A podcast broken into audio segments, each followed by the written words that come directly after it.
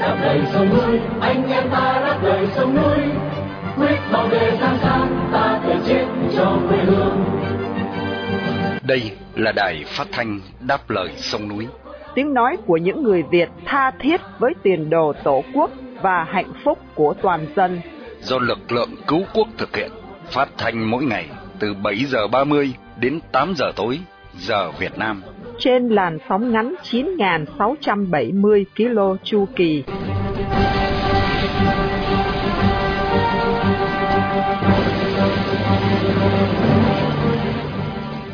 Mỹ Linh xin kính chào quý thính giả. Trong buổi phát hành hôm nay, Chủ nhật ngày 30 tháng 4 năm 2023, đánh dấu 48 năm Cộng sản Bắc Việt cưỡng chiếm miền Nam Việt Nam, mở đầu cơn quốc nạn mới, gây ra thảm họa diệt vong cho dân tộc. Xin dân ba nén hương lòng để tưởng nhớ đến hàng triệu quân cán chính Việt Nam Cộng Hòa đã hy sinh để bảo vệ miền Nam Việt Nam. Hàng trăm ngàn đồng bào đã bỏ mình trên đường vượt biển, vượt biên tìm tự do. Hàng chục ngàn người đã nằm xuống trong lao tù cộng sản và vùng kinh tế mới. Và những người đã thiệt mạng vì tranh đấu cho tự do, dân chủ và nhân quyền cho dân tộc. Đây là buổi phát thanh lần thứ 4367 của đài Đáp Lời Sông Núi. Chương trình hôm nay được sự bảo trợ của đài VNA TV tại thành phố Garden Row, tiểu bang California và để vinh danh anh Nguyễn Văn Đức Độ, một người Việt yêu nước đang bị giam cầm trong ngục tù cộng sản.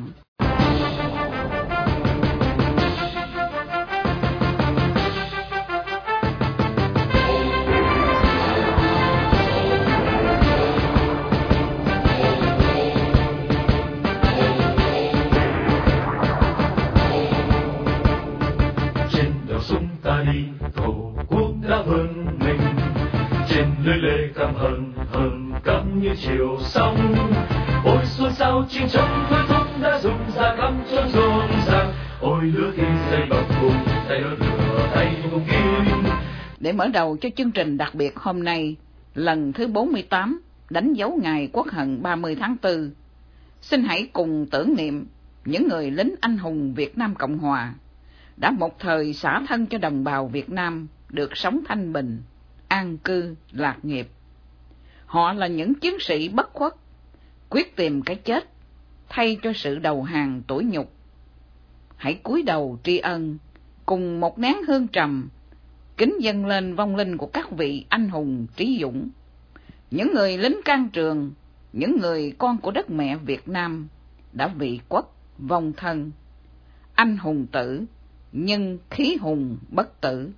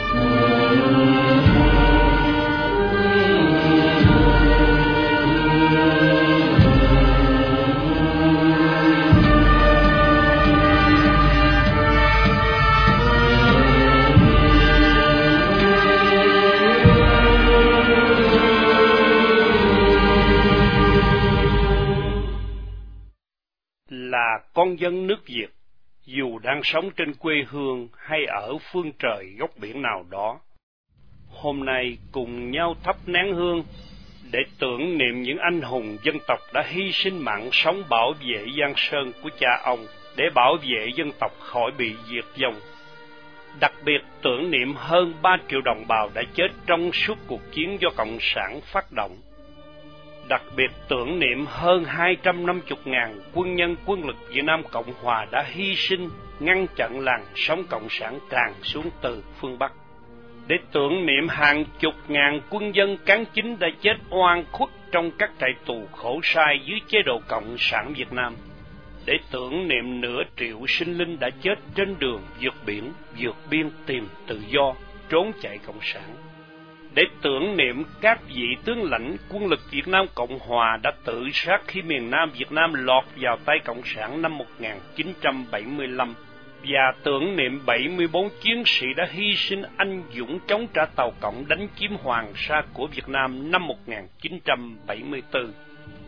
Cũng để tưởng niệm những nhà đấu tranh cho dân chủ, nhân quyền, những người dân bị chết oan ức trong các nhà tù hay trong các đồn công an của Cộng sản Việt Nam. Chúng ta cũng không quên tưởng niệm hơn 58.000 quân nhân Hoa Kỳ và hơn 2.500 quân nhân các nước đồng minh đã chiến đấu bên cạnh quân lực Việt Nam Cộng Hòa để bảo vệ mảnh đất tự do miền Nam Việt Nam. Nguyện cầu vong linh những đấng anh hùng liệt nữ, phù hộ cho dân tộc Việt sớm thoát khỏi ách thống trị của đảng Cộng sản độc tài và ngăn chặn được âm mưu thôn tính của Trung Cộng từ phương Bắc.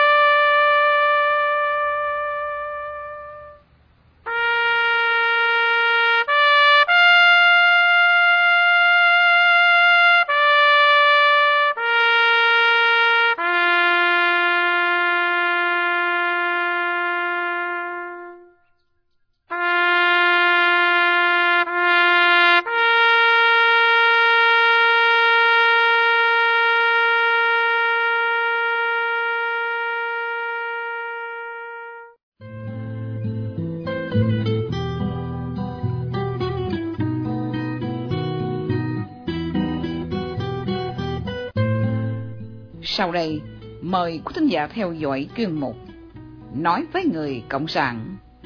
Đây là diễn đàn để trình bày với các đảng viên Đảng Cộng sản Việt Nam, đặc biệt những người đang phục vụ trong guồng máy công an và bộ đội của chế độ hiện hành. Nói với người Cộng sản do tiếng văn biên soạn qua sự trình bày của Hoàng Ân. Thưa quý vị đảng viên Cộng sản lâu năm cùng các bạn công an bộ đội thân mến, hôm nay đúng ngày 30 tháng 4, một ngày lịch sử, nhưng là lịch sử đau thương của toàn dân tộc Việt Nam. Cách đây 48 năm vào ngày nay, một lực lượng chính trị hiểm độc đã đạt được ách thống trị tàn nhẫn của chúng trên cả hai miền Nam Bắc của đất nước chúng ta. Lực lượng chính trị phản động này có tên là Đảng Cộng sản do Hồ Chí Minh sáng lập. Từ đó đến nay, tổ chức chính trị phản động này vẫn ngoan cố kìm giữ dân tộc Việt Nam trong sự trói buộc đô hộ của chúng, bất chấp nhiều đòi hỏi đấu tranh của nhân dân và thậm chí của chính nhiều đảng viên Cộng sản phản tỉnh. Thưa quý vị, quý bạn, sinh thời, ông Võ Văn Kiệt, một lãnh đạo Cộng sản thuộc giới chóp bu đã phát biểu rằng ngày này có hàng triệu người vui và cũng có hàng triệu người buồn. Với ngầm ý thừa nhận là chiến thắng 30 tháng 4 năm 1975 của Cộng sản đã mang lại mất mát đau thương cho rất nhiều người Việt Nam. Suy nghĩ nhân bản nhưng còn quá rụt rè như thế của ông Võ Văn Kiệt cũng không được đa số bọn chóc bu đương thời chấp nhận. Kết quả, là ông Võ Văn Kiệt đã bị khống chế và đã phải chết một cách bí ẩn nơi xứ người. Trong lịch sử tồn tại của Đảng Cộng sản, ông Võ Văn Kiệt không phải là trường hợp đầu tiên và cũng không phải là trường hợp cuối cùng của việc Đảng Cộng sản sẵn sàng diệt trừ, loại bỏ những đồng đảng có ý muốn mang lại điều tốt đẹp cho đất nước nhưng không có lợi cho sự độc quyền của chúng. Thưa anh chị em và quý vị, chúng tôi muốn nhắc lại số phận của ông Võ Văn Kiệt vào ngày này để thêm một lần nữa cho chúng ta thấy rõ rằng Đảng Cộng sản Việt Nam là một tổ chức phản động, có bản chất cố hữu, tận diệt mọi mầm mống thiện tính, muốn mang lại những điều tốt đẹp cho xã hội và đất nước. Trường hợp của Võ Văn Kiệt cũng cho chúng ta thấy thiện tính của con người luôn tồn tại ở khắp nơi, kể cả trong tổ chức phản động bất nhân như Cộng sản Việt Nam. Song mầm thiện luôn luôn quý hiếm và yếu ớt trước một tổ chức hiểm độc tàn nhẫn như Cộng sản. Do đó chúng ta cần phải thấy rõ mục tiêu quan trọng hàng đầu của tất cả những người yêu nước Việt Nam là phải giải trừ được tổ chức chính trị có tên Đảng Cộng sản Việt Nam. Bởi nếu tổ chức phản động này còn tồn tại, thì cơ hội sống sót cho những mầm thiện, những tài năng muốn phục vụ lợi ích cao nhất của đất nước Việt Nam là gần như bằng không. Trong một xã hội bình thường, đất nước bình thường, tài năng và thiện tính đã luôn là điều quý hiếm và cần thiết. Do vậy, trong một xã hội, đất nước như Việt Nam chúng ta, thiện tính và tài năng lại còn cần thiết và quý giá gấp bội.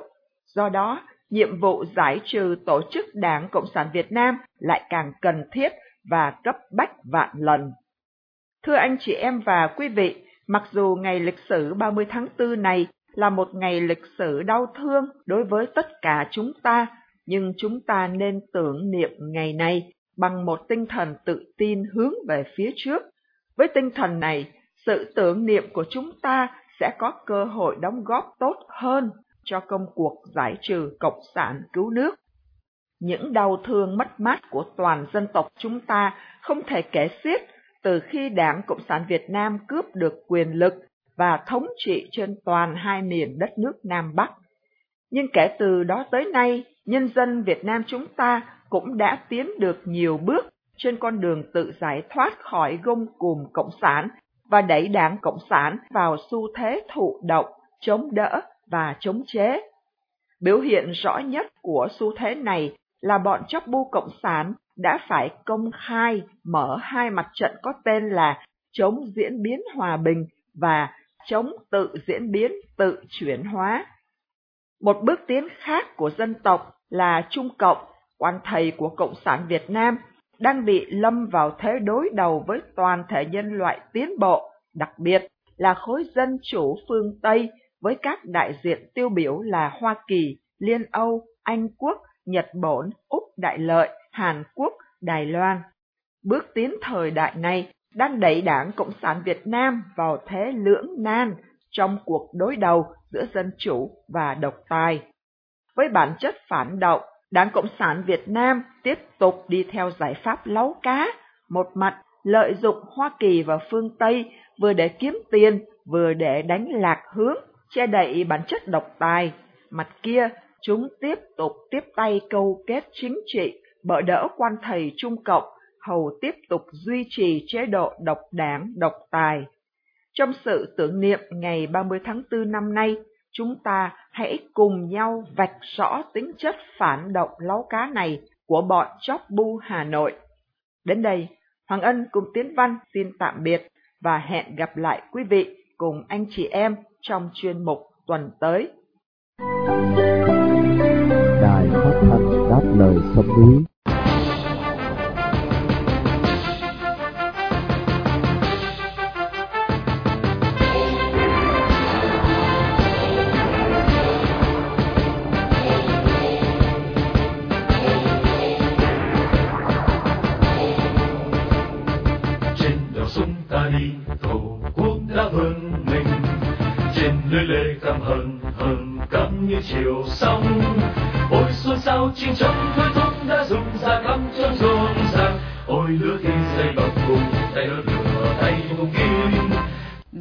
nối chương trình phát thanh tối hôm nay, mời quý thính giả theo dõi phần nhạc tuyển Đáp lời sông núi do Bảo Trân và Hướng Dương phụ trách.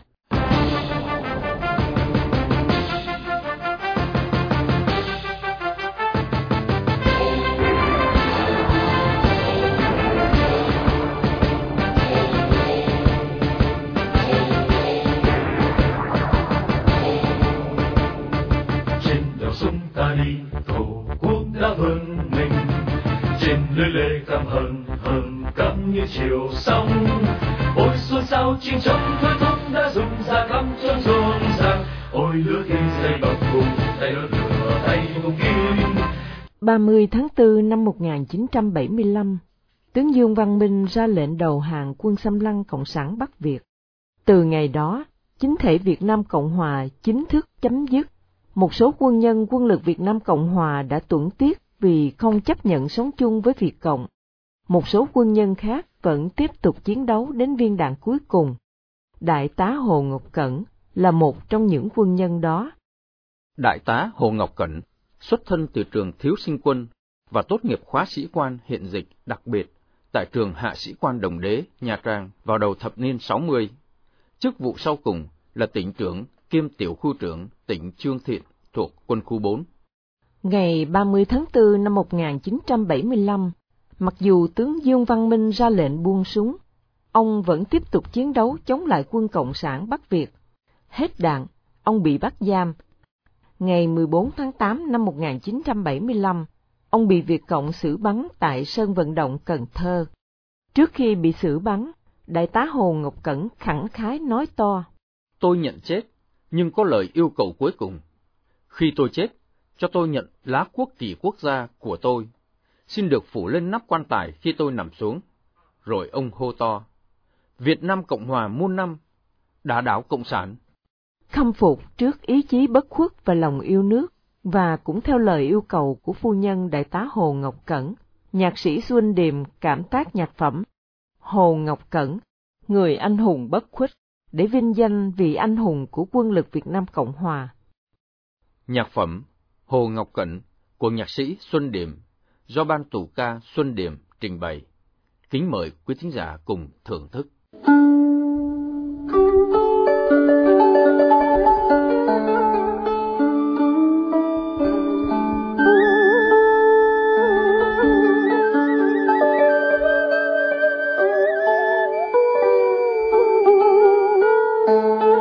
Hồ Ngọc Cẩn, anh hùng từ khí hùng bất tử.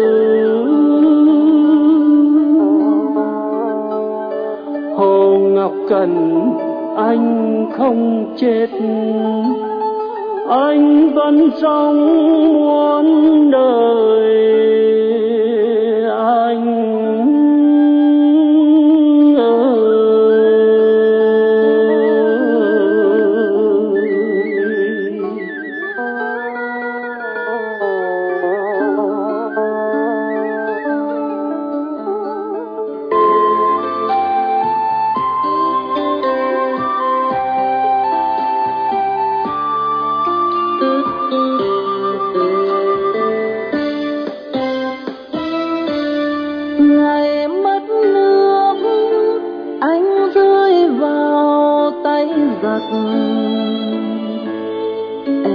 Trở thành hoa phủ thờ chồng nuôi con. Một lòng trung thủy sắc son biết bao kỷ niệm thua còn thanh xuân. Tóc xanh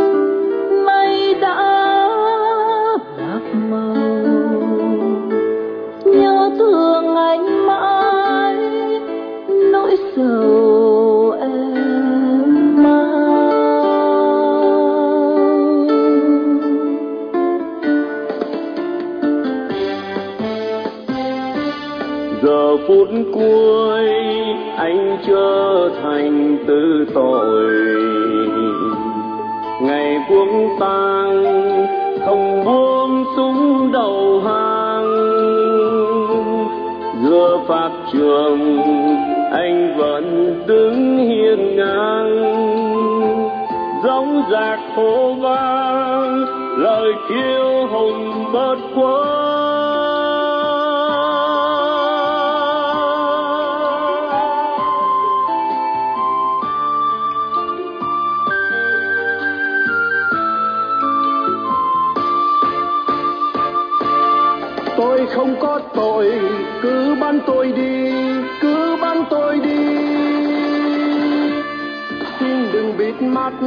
để tôi lần cuối nhìn đồng bào tôi. Và khi tôi chết, xin phù cho tôi cờ vàng trinh nghĩa. Lá cờ tổ quốc mang hồn dân tộc sẽ thiên đưa tôi. Về với anh em, về với đồng đội, về với núi sông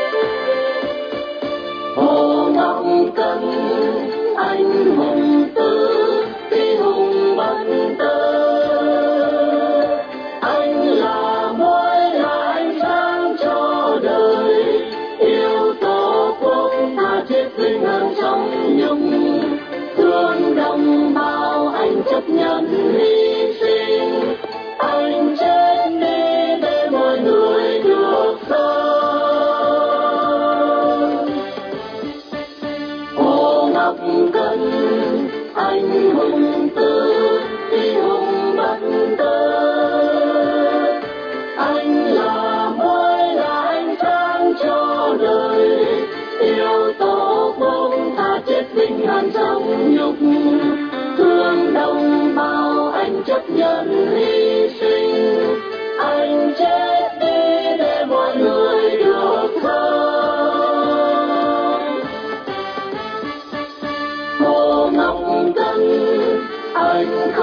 không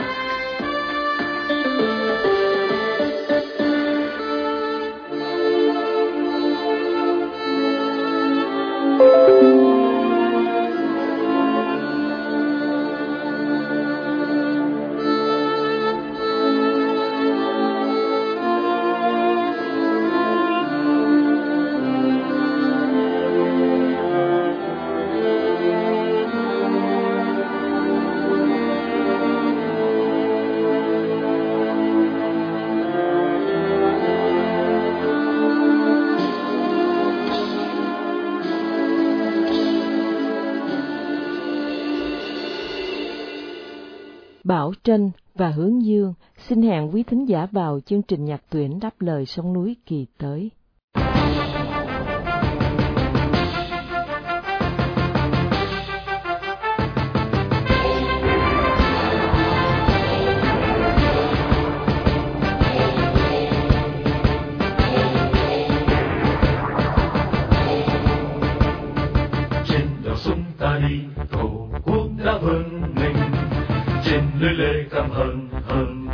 Chiều ôi xuân sao chinh trong thôi thông đã dùng ra cắm chân rộn ràng ôi lửa khi xây bằng cùng tay đỡ lửa tay cùng kim Hôm nay là ngày 30 tháng 4, ngày mà cách đây đúng 48 năm, Cộng sản Bắc Việt cưỡng chiếm miền Nam Việt Nam bằng vũ lực.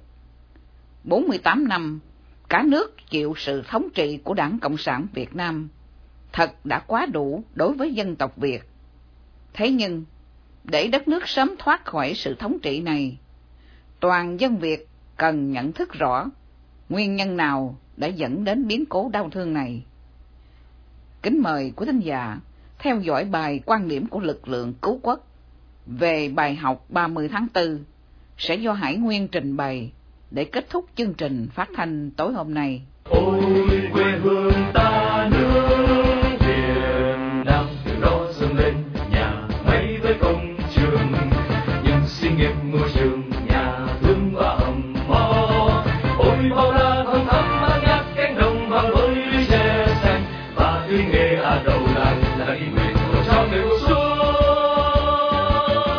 Thưa quý thính giả, ngày 30 tháng 4 lại đến với dân tộc Việt.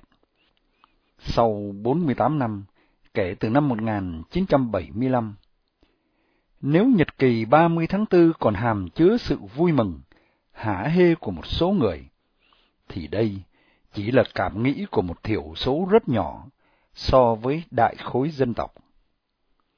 Thiểu số này là thành phần ngày nay đang nắm trong tay quyền làm chủ nhân ông đất nước, tự tung, tự tác, đứng ngoài và đứng trên luật pháp quốc gia.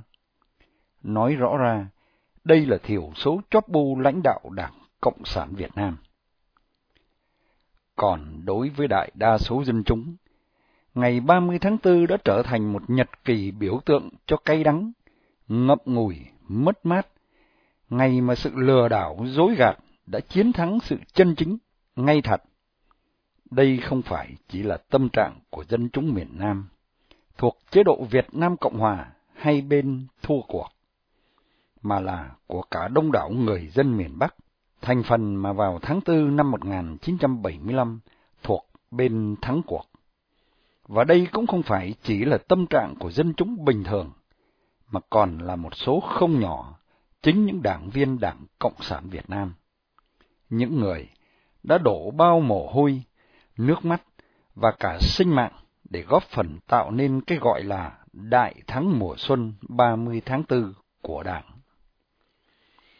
Trong bối cảnh đó, đại khối dân tộc có thể rút tỉa được một số bài học quý giá qua biến cố 30 tháng 4. Đối với dân chúng miền Nam, bài học quan trọng hàng đầu là mỗi người dân phải ý thức trách nhiệm của mình đối với đất nước và tự mình chu toàn trách nhiệm này, không thể trốn tránh hoặc trông cậy vào người khác. Nhìn vào miền Nam trước năm 1975, phải thành thật nhìn nhận rằng một số không nhỏ dân chúng đã thờ ơ với thời cuộc. Sự thờ ơ này thể hiện rõ ràng nhất là tệ nạn trốn lính, lính ma, lính kiểng. Tương tự, trong khi ở chiến trường, binh sĩ phải hy sinh gian khổ, thì tại hậu phương thành thị, nhiều người vẫn nhẫn nhơ vui chơi, đua nhau làm giàu, kể cả bằng những phương cách bất chính. Vì vậy, biến cố đau thương 30 tháng 4 năm 1975 xảy đến, không phải chỉ vì cấp lãnh đạo miền Nam thiếu viễn kiến và khả năng, mà còn vì một số không nhỏ dân chúng miền Nam không có tinh thần trách nhiệm, ích kỷ, ỷ lại vào người khác. Cũng vậy, miền Nam mất, không phải hoàn toàn vì đồng minh tháo chạy, hay Hoa Kỳ bỏ rơi, mà tinh thần vọng ngoại mù quáng của một số không nhỏ, nhân dân miền Nam không tự đứng nổi trên đôi chân của chính mình, thì làm sao có thể trông đợi hay đòi hỏi ngoại nhân giúp đỡ để bước tới. Sẽ không có một thế lực ngoại bang nào giúp chúng ta trong điều kiện như vậy, trừ khi họ giúp đỡ để rồi chiếm đoạt luôn đất nước chúng ta. Đối với dân chúng miền Bắc, bài học 30 tháng 4 cũng khá đắt giá. Đành rằng, vì bị tuyên truyền phỉnh gạt, số đông đã chấp nhận gian khổ, hy sinh kể cả mạng sống, để gọi là giải phóng miền Nam. Nhưng khi đã nhìn rõ sự thật, biết mình bị lừa dối, thì vì sợ hãi, đại đa số đã chấp nhận thái độ hèn, theo lối nói của nhạc sĩ Tô Hải, tiếp tục cúi đầu khuất phục đảng. Chính vì sự khuất phục này, đảng Cộng sản ngày càng lộng hành, đạp trên đầu trên cổ nhân dân. Ở đây, cần phải vạch rõ trách nhiệm của những đảng viên cao cấp mặc dù đã nhìn rõ những sai hỏng của đảng và trong tay có một số quyền lực, nhưng chỉ dám lên tiếng khi về hưu. Còn lúc tại chức, vẫn ngậm miệng ăn tiền. Dĩ nhiên, chúng ta không thể phủ nhận sự can đảm, kiên cường của một số, dù rất ít, dân chúng miền Bắc đã dám đứng lên chống đối đảng. Trong đó, phải kể đến các văn nghệ sĩ trong vụ nhân văn giai phẩm của những năm 1950. Những đảng viên phản tỉnh trong vụ án xét lại chống đảng trong những năm 1960, 1970.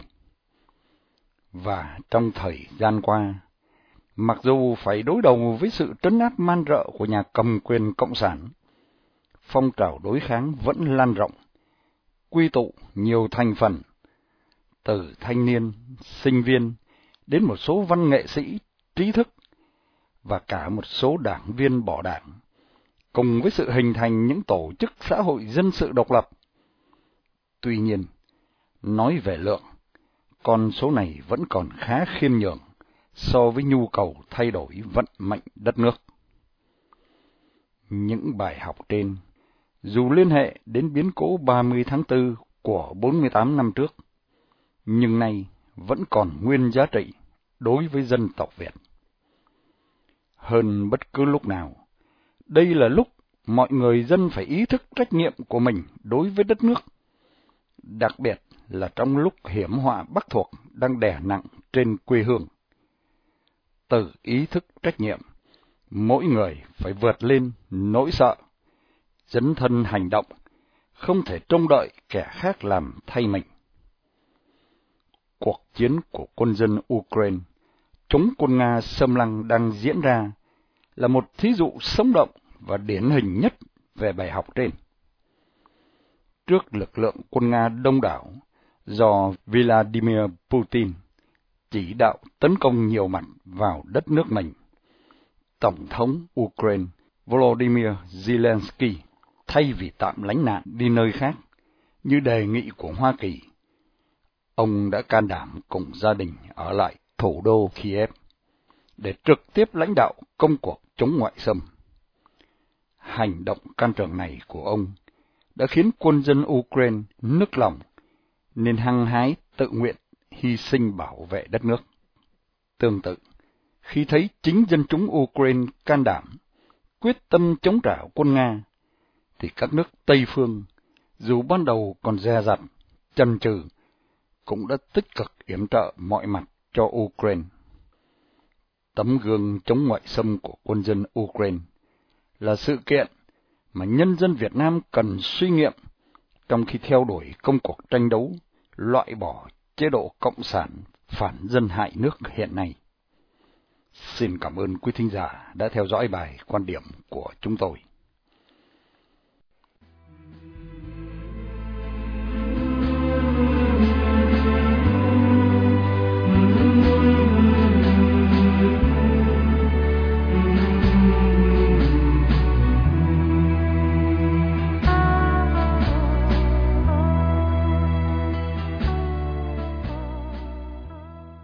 Khi chia tay trong buổi phát thanh tối hôm nay, mời quý thính giả cùng đài đáp lời sông núi, nhớ đến anh Nguyễn Văn Đức Đồ, sinh năm 1975, đã bị bắt ngày 5 tháng 11 năm 2016 với bản án 11 năm tù giam. Một người Việt đang bị nhà cầm quyền cộng sản giam cầm trong ngục tù. Vì lòng yêu nước, lẽ phải và sự đóng góp tích cực vào tiến trình dân chủ hóa Việt Nam.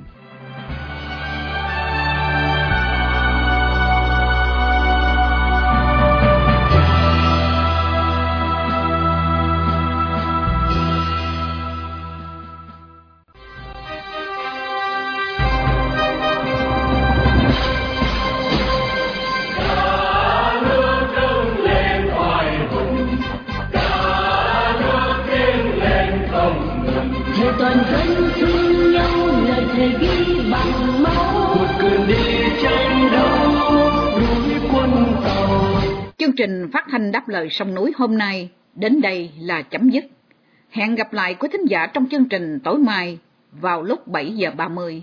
Cảm ơn quý thính giả đã theo dõi chương trình. Chúc quý vị một đêm thật bình an.